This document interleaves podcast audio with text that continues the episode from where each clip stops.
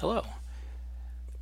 This is Movie Thoughts. My name is John Hastings. This is my podcast where I talk about movies and my ideas about movies. We have a, a Facebook fan page at Movie Thoughts Podcast. I do this uh, YouTube stream the, under the username Forager23, and I have reviews on Letterboxd uh, under the username Forager23. Uh, this is the 27th uh, episode. So, when I first started uh, this podcast, I had a list of ideas of episodes I wanted to do, and two of them on that original list were one was this episode about um, I wanted to talk about the film critics who had influenced me and influenced the way I think about movies, and then also uh, the second idea I had was. Um, or the second idea, one of the other ideas on this list was a kind of autobiography of, or a memoir of how I became a, the movie buff I am today. So kind of going through stage by stage to where I got got me to, to where I am today. And I actually started working on uh, jotting down some ideas for that autobiographical episode and kind of going back and thinking about what movies were important to me. But as I was putting it together, I realized it wouldn't make sense without talking about the critical. Um, the, the, critics who I was reading to. And it also started to feel sort of self centered and not especially um, interesting necessarily. So I decided to scrap that episode and and and work on just talking about my critical influences. It it ended up I think it's going to end up being just as self-centered as the other one would have been. Um, and you know, as I put it together, I was realizing you know it's actually not necessarily that special. So I I uh, wouldn't I present this story or this conversation not to present myself as some free thinking guy who's into all this obscure stuff, um, some type of like maverick thinker. I'm pretty, the stuff I'm going to talk about is, I think, pretty fairly straightforward and well known. It's not like, um, you know, I don't know all the all my choices are necessarily obvious, but a lot of them are kind of right down the middle. So uh, I just that's, that's the warning to the caveat. Um, I want to focus really on, on the kind of critics and writers about movies and art who influenced me once I was self consciously kind of a movie buff. Um, I will mention some of my uh, kind of influences to get me into being a movie buff, and that's sort of some of this autobiographical stuff that I'm going to not talk about too much, but have to have to begin it somewhere. So one is that um, I I did come into a kind of s- seriously looking at movies um, in a way through uh, different aspects of kind of nerd culture or geek culture. So one would be um, role playing games. I uh, especially the Steve Jackson games had a game called GURPS, which was stood for Generic Universal Role Playing System, and they put out a series of source books for different kind of genres um, of stories. Um, so they had a book on fantasy and a book on science fiction and a book on westerns. So you could uh, kind of do role playing games in each of these different um, genres or milieus or you know different idiom.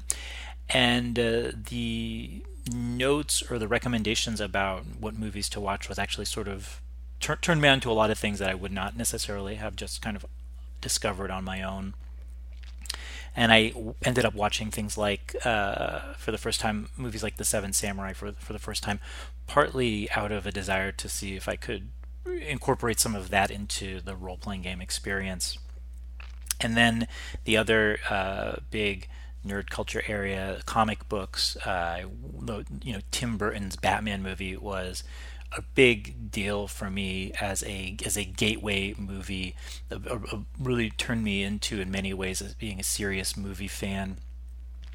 Um, you know, that was one of the big influences on me, and, and through Tim Burton's Batman, I, um, you know, that's where I where I first knew about Jack Nicholson, and then went to watch a bunch of Jack Nicholson movies from the '70s, and that introduced me to a whole wide range of uh, of of movies and then at the at the same time, I also got into watching Twin Peaks, which led me to Blue Velvet, and that was the other big kind of gateway for for me to become a, a movie buff. So once I became kind of started to think of myself as a movie buff, um, uh, and this is I still, you know, this is kind of right on the verge of like being kind of consciously thoughtful about movies, but I started reading Entertainment Weekly uh, a lot, and their things like their lists of like the best 100 comedies or best 100 cult movies were important on kind of expanding my, my scope of what I was watching. So I, I didn't really uh, agree with like a lot of their critical vision and of their reviewers or their critics, but I did appreciate their their their lists. That's why one of the reasons I still really like lists today. Um, but I, uh, you know, that that those so those influences were were kind of there and kind of in the background once I first encountered my first what I would think of the, the first real kind of critics who who had an influence on me. Um, and uh, I'm gonna. I also want to mention now, kind of mention like, oh, Entertainment Weekly was kind of uh, influential in some ways, but I didn't really agree with it. I, I should point out that most of the critics I'm going to talk about, I don't necessarily would say that I ever kind of endorsed all of their specific opinions on movies, or that I even necessarily think that kind of specific opinions or specific agreement on specific movies is as important to me as the influence that the general approach to how we watch movies or how we respond to movies or how we think about movies has been. Eh, they're not completely unrelated because if I found that I was reading uh, people and uh, I kind of constantly thought that they their take on movies was just always opposite mine or completely wrong, I probably wouldn't. Um, that would probably t- say, tell something and it would be a sign that I wasn't. You know, that would probably be meaningful in some way having said that, a lot of these folks uh, who were influential on me, I certainly don't agree with them on all movies. And I think most, in, in some ways, I can't think of a great critic who you would agree with everything on. Part of what being a great critic is, I think, is having a, to a certain extent, an iconoclastic or idiosyncratic worldview, and uh, the idea that you're going to be on the same page as someone like that uh, every single time out is not. Um, I don't think is that uh, necessarily the most reasonable assumption. Um, but like I say, the general philosophy or their, their general take or approach has, has certainly shaped my philosophy. And so we'll start by you know talking about one of the obvious uh, choices. Um, you know, kind of something completely obvious, no duh, like okay, of course, like why almost feels silly mentioning, but one of the first first influences on me and major influences on me was uh, Pauline Kael's uh, criticism. I still remember the first time I uh, read Pauline Kael's work. Uh, I was actually a neighbor had, um, you know, I was 13 or 14, and a neighbor had paid me um, as like a little kind of summer uh, part part time job to help them get their house ready for.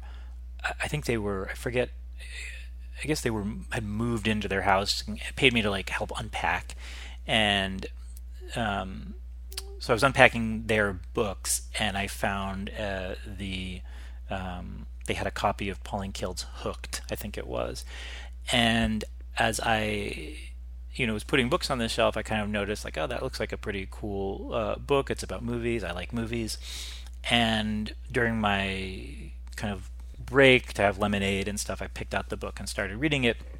And soon found it was actually keeping me from finishing the, the job, so I had to put it away. And eventually, uh, very quickly, I went to my local library and got, got the Pauline Kael books out of the library and started reading them. Um, so, you know, Pauline Kael's one of the you know the major American critics. Um, I usually lump her in with Manny Farber and Andrew Sarris as the other two ones who were who were kind of big for me and kind of big for everyone. Um, you know, you can look back and very much criticize kind of reducing it to those three. There's a lot of other. There's actually many other critics from their era who are really worthwhile reading and. Um, most of those critics I kind of discovered too late to to maybe maybe too late to be a big influence on me. Um, but uh, the but of, of, kind of Kael, Farber, and Sarris, they were they were I, I, I, hit them at the right time to, to that they really made a difference. But Pauline Kael was the the strongest and first influence, and the some of the central parts of her approach, of her worldview, are are still with me and have re- kind of remained with me more or less uh, strongly ever since. And and those I would say, this idea that you know watching movies is an immediate experience. Um, so it, you know, movies are about you're experiencing them in time. Uh, they have a performative aspect. They're a performance. It is not quite the same thing as a, uh, you know, um, my my sense of movies. It's not that you can't be, or you know, certainly you can. Movies kind of you, you can approach movies in different ways my approach tends not to be in the sense of uh, looking at movies as uh, conceptual artworks where you are meant to experience it experience it and then step back and kind of think about what that experience meant um, disconnected from the moment to moment uh, disconnected from the moment to moment experience of watching the movie if that makes sense. Um, and so Kael kind of sees things as a, as as performative as part of this uh, uh experience. She, you know, related to that, uh, the movies have a sensual uh, element that needs to be acknowledged, and that um, her critics often kind of uh, strawman that argument by saying that's all she's interested in. She's just interested in the sensual. Um, and she's actually pretty specific when she was specific about it. And, you know, she said that, uh, you know, um, it's diff- that's not what she's saying at all that everything is just sensual.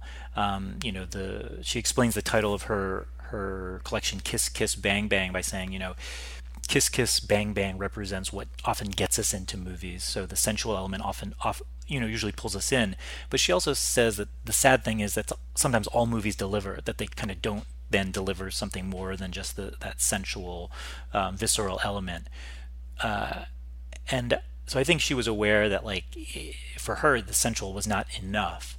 Um, but I think you know a lot of her critics uh, kind of discount the sensual altogether or discount the idea that the, the sensual can pull us into a more contemplative or more um, intellectual appreciation for a movie, and that um, there's uh, I, I, think um, some of her, her more vocal critics uh, have a desire to move the sensual out of movie watching altogether, uh, and I think that leads to sort of a boring, uh, sort of this this desire to uh, can uh, kind of canonize or, or celebrate pretty boring movies. To be to be fair.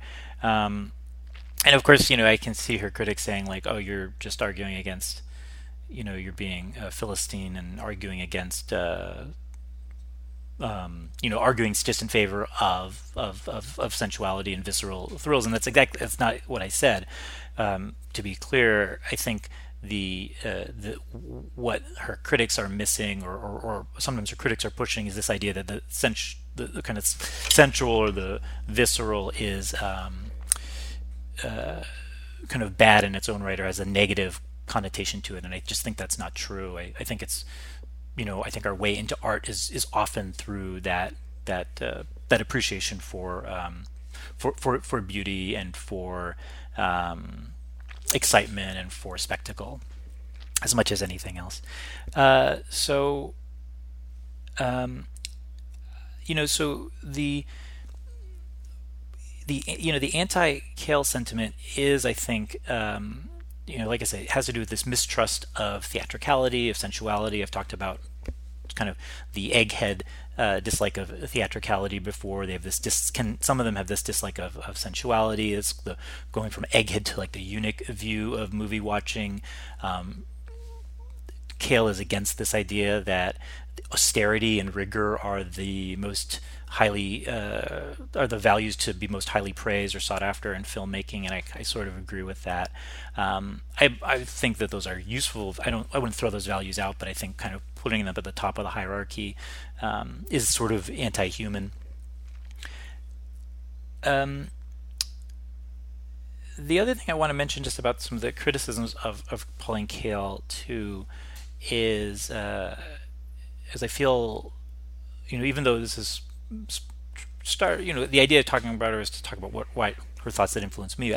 I feel compelled to at least somewhat step in to, to offer a comment on some of the uh, critics criticism I've seen directed on her on the internet when I've talked conversations about her come up on the internet, and and I do think that um, a lot of the anti uh, Kael sentiment comes down from comes down to sexism, and I've have brought this up before, and people who would be first in line to point out sexism in almost any other context are often kind of sputter and say like no no no no no. It's not the sexism. It's not that she's a woman. It's like her tone that she takes. She's anti-intellectual.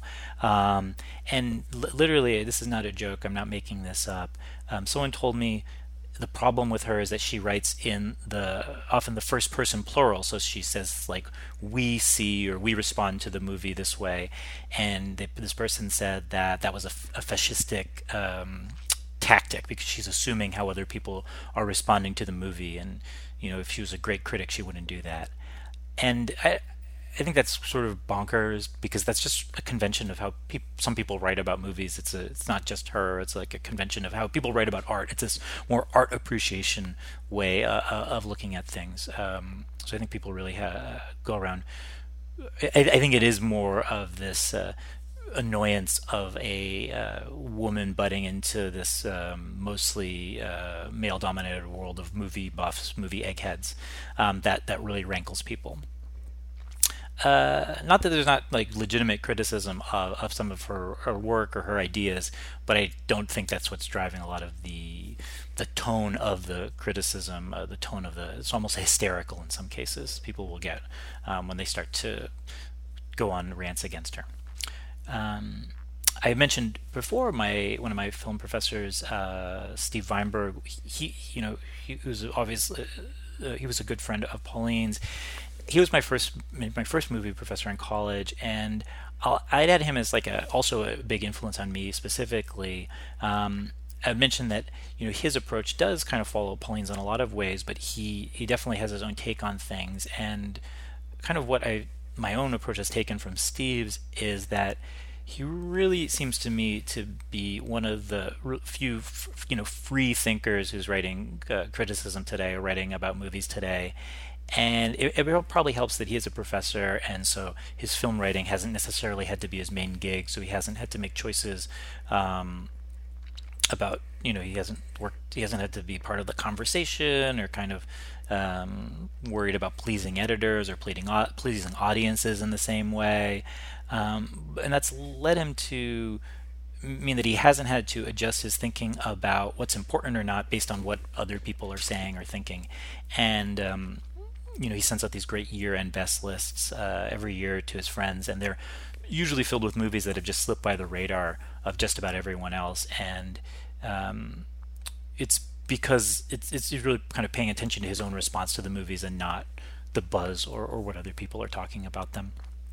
I'll mention Steve there. Uh, the next uh, kind of influence I want to talk about, and I'll, you know, like I said, I mentioned uh, Manny Farber, who is a big, uh, definitely a, a, writer I loved, but um, uh, other people have sung his praises uh, better uh, than I could. So I'll just say that uh, Manny Farber was super important to me. But the next one I wanted to talk about was, and I grouped them in a, in a sort of a weird way. I want to talk about the influence on me of Harold Bloom, who's not a film critic but was a literary critic and thinker, and then of the team David Bordwell and, and Kristin Thompson. And I link them because part of the, how I think about movies has, has become sort of an amalgamation of Bloom's ideas about artistic influence, this, the anxiety of influence that uh, artists' creative work is often driven by sometimes subconscious um, desire to uh, kind of overthrow the folks who are who they feel influenced from, or, um, and often subconscious, not often uh, awareness of it. And then Bordwell and Thompson's ideas about filmmakers primarily as problem solvers, and the idea being that great filmmakers are the ones driven to solve new problems or to solve old problems in a in a in a better way, and you know whatever we want to mean by better. Um, that can be a lot of different things. So I kind of in my mind have linked those ideas, and I see a lot of uh, what leads to great art in this sense, great filmmaking art in the sense of this conversation among filmmakers, sort of trying to one up each other in how to um, best deal with a topic or best present a type of uh, issue or best um, solve a problem of, of storytelling or a, of uh, of theme or getting an idea or character across. So that's part of that too. Um, you know, I mentioned, uh, talked a little about Pauline Kael. I mentioned Manny Farber briefly. Andrew Sarris was the other guy I talked about being part of that big three, and uh, I am definitely an admirer of him and a defender of his work. I like his book or the American Cinema, but even though I would now, I've mentioned before, consider myself an auteurist, and uh, Sarris is that's his school or his his wing of things. For me, the big influence on me uh, in terms of my own thinking about auteurism and how I kind of came into looking at movies primarily through that lens was through uh, a message board and the group of posters on uh, the a film by message board. And this was a message board set up and devoted just to auteurist criticism and discussion. And that was like the one rule of the message board. Like you couldn't argue with auteurism there because in anywhere else on the internet where movie discussions were happening, if you were took auteurist point of view, people would try to uh, come at you with reasons why auteurism was silly or didn't work or doesn't fit with the way movies are actually made. And all of those actual kind of most of the uh, arguments you'd see in those contexts against auteurism had been dealt with in like the preface uh, for uh, Andrew Sarris wrote for the American cinema back in like 1968 or whenever. So um, you'd get these kind of criticisms that were based that had already kind of been dealt with in like one of the earliest widely circulated auteurist texts, and so it was pretty. These these arguments really didn't weren't that useful or interesting. So a bunch of auteurist uh, minded critics said, let's have our own message board where we will talk about everything except, you know, that's off the table. You know, um, what has to be. Uh, what has to be allowed for is that auteurism. We're not going to argue about it. It just we all kind of agree with it. And this is this really kind of where I got the most exposure to it and, and really had my thinking shaped by it. And there was a bunch of guys there who I think were really great, thoughtful writers. Um, but I will single out, and I've mentioned him before. I think Bill Krohn, uh, his posts there were a huge influence on me, and I've really have adopted a lot of the kind of schema and some of the jargon Bill uh, used or kind of was trying to popularize to talk about movies.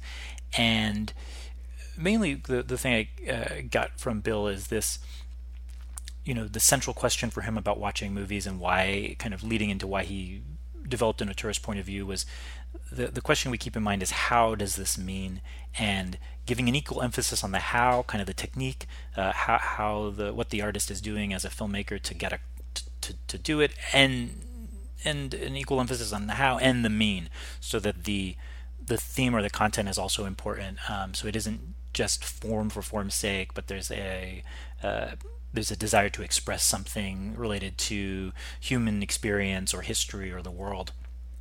Um, and uh, kind of, I think that's incidentally, I think that's sort of where Manny Farber is going with his idea of different types of spaces when he in the in the beginning of uh, the opening of Negative Space when he talks about the different types of spaces movies deal with. Um, he's talking about that the same thing in a way. Um, and then for Bill, Bill the you know the the greatest directors don't just repeat conventional wisdom conventionally their work you know challenges or adds to our understandings of the art of film the technique of how film uh, makes meaning um, and also adds to our understanding or challenging our understanding of the way the world works and you know i mentioned I've found these schema are useful and some of the jargon useful. A lot of people, even on that message board, pushed back and said, we don't need more jargon, we don't need more schema. But I like, um, you know, Bill tried to popularize Jean Claude Biette's kind of classification of different types of directors, which I found pretty, you know, have, have found sort of useful. Um, that the lowest level is kind of just like the regular filmmaker who's more or less a traffic cop. He's making sure people show up on time. Uh, above that, there's a, a, kind of level of two um, two categories, and you can be one or both. Um, and there above that, there's the metteur en scène, and that shows a mastery of mise en scène, a mastery of technique or craft, um, a point of view towards technique, and then the auteur, which means you've got a uh, kind of an individual unique point of view towards the world. And so you can be either you can be either or both um, you can be an auteur who isn't a great metteur en scène so you've got the unique point of view but not really a um, the technique necessarily to express it, or you're using conventional ideas to express it. And I always think of um, the filmmaker, my go-to filmmaker for that is Kevin Smith, who I think does have an interesting take on things and has an interesting kind of uh, set of concerns and themes, usually dealing with this milieu of. You know, uh, middle class, you know, middle class New Jersey. I like I think of the movie Jersey Girl, which kind of deals with characters you don't often see in, in big Hollywood movies. But then he isn't really a metteur en scène. He doesn't really have uh, the, the chops to, to kind of really say something interesting about how movies are made or, or make movies in, in a very interesting way. Um, so that's at this level, and then above that level is is what be called the cineast, and you know it's like the total filmmaker. You know, you Jerry Lewis, uh, the you know kind of the Jerry Lewis's frame, the total filmmaker, and that you're sort of above both metteur en scène and auteur. Like your your your work is challenging the history of film and challenging uh, the history of the world. You're you're putting forth kind of new new thoughts or ideas, and that's kind of reserved for the highest level. And a lot of people criticize and say, "Wow, that's just more categories for us to argue about." Um, and I do think, again, if they're a, a, discussion stopper, I would agree. But if you think of it as a discussion starter or a way to you know they're more interesting. And for me they've been useful as a way to organize my own thinking about them. So i found them helpful.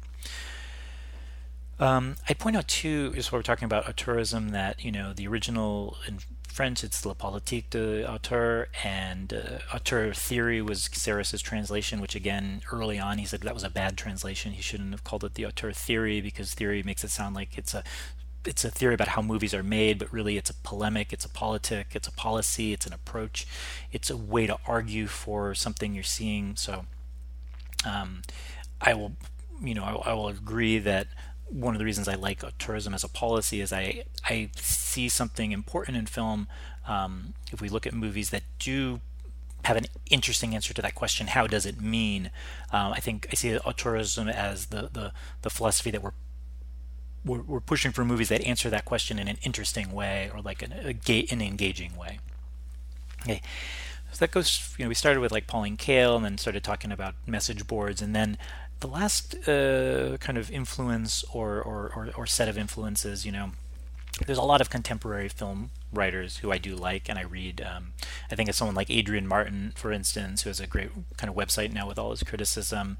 Um, I always am interested to see what um, Armond White has to say about a movie. Um, you know, along with uh, Steve Vineberg, I think he's very much a kind of a free man in terms of, of, the types of movies he champions, and and you know not going along with the status quo. I like keeping up with Richard Brody, um, even when I don't agree with him.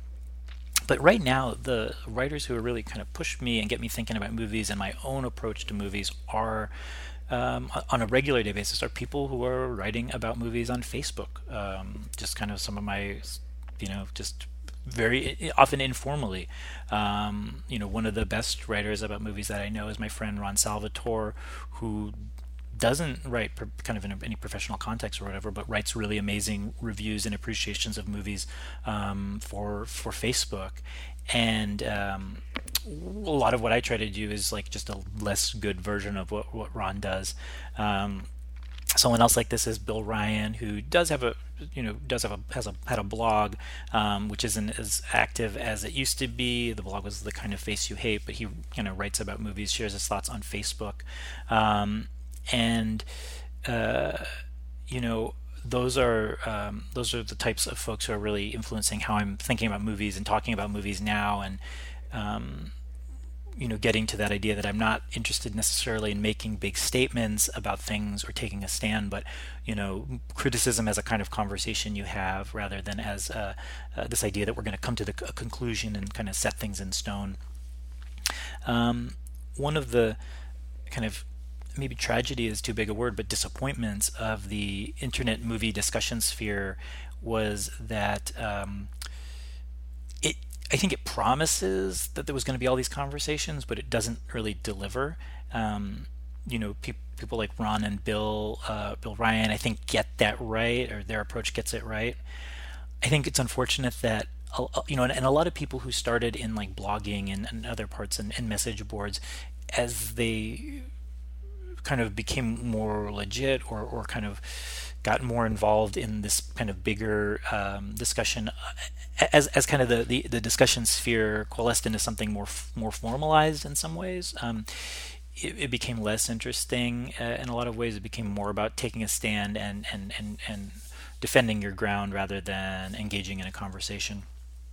Um, you know this type of writing kind of Facebook writing um, isn't uh, you know message board writing comment section writing isn't valued very much unfortunately even though i think it's uh, it's often really great. I wish it was more valued. Um, you know i think right now about someone like the late uh, great tom Block, who who was a film writer who had some you know you could find some places on websites he had his review and i first encountered him i met him on a message board and then later became friends with him on facebook. But um, you know, Tom didn't just write about film, he wrote about his life. And, you know, he, his Facebooking, his Facebook journaling was really an art and it's a kind of a great, great kind of literary work of it's in its own right. And I think it's un, sort of unfortunate that that that's not considered as uh, as valid a art form as you know writing a memoir and having it kind of published in some form, um, especially uh, nowadays certainly there's a lot of uh, noise out there, but um, right now, at least, the types of things I'm interested in are more the, the kind of criticism as a, as a conversation of personal discussions, which things like Facebook and things like doing this podcast, uh, you know, help me uh, hopefully kind of m- moving towards. Um, ho- hopefully, will help me, uh, I guess, uh, accomplish. I don't know anyways, that's uh, kind of brings me to where where I am today, and uh, that's all I have for now. Take care.